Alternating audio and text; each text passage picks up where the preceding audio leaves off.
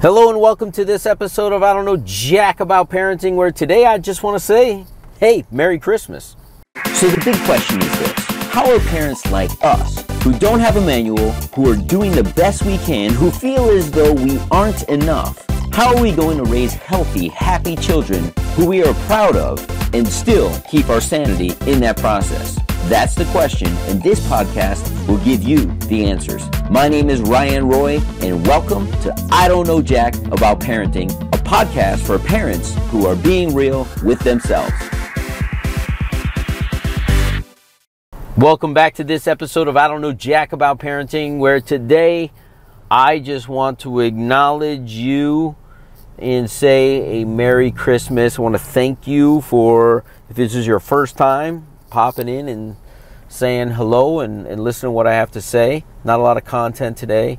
Um, just really saying it's been a wonderful year uh, for those who are celebrating Christmas, not for the commercial reasons, but for the reasons that uh, we celebrate as the birth of Christ. Uh, enjoy it, relish it, uh, know that your Lord and Savior was born on this day.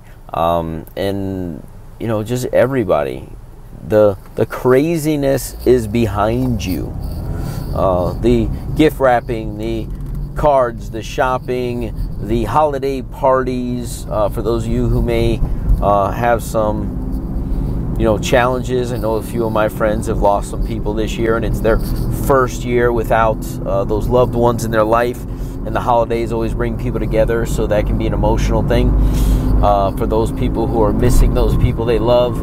Um, just know that um, you know time heals a lot of wounds and uh, we'll never forget those people but uh, there are still the holidays are a time where you can really reflect on what's important in life and we know that those relationships are important. So don't spend a lot of time focusing on what you don't have, but focus on what you do have uh, and the people who are still in your life and make sure you make the fullest of those relationships. Call those people today, remind them how much you care about them. Uh, when that phone rings from somebody you haven't heard from in a while that may not have, uh, you know, may have been a strained relationship, pick up the phone, say hello because they're extending an olive branch to you.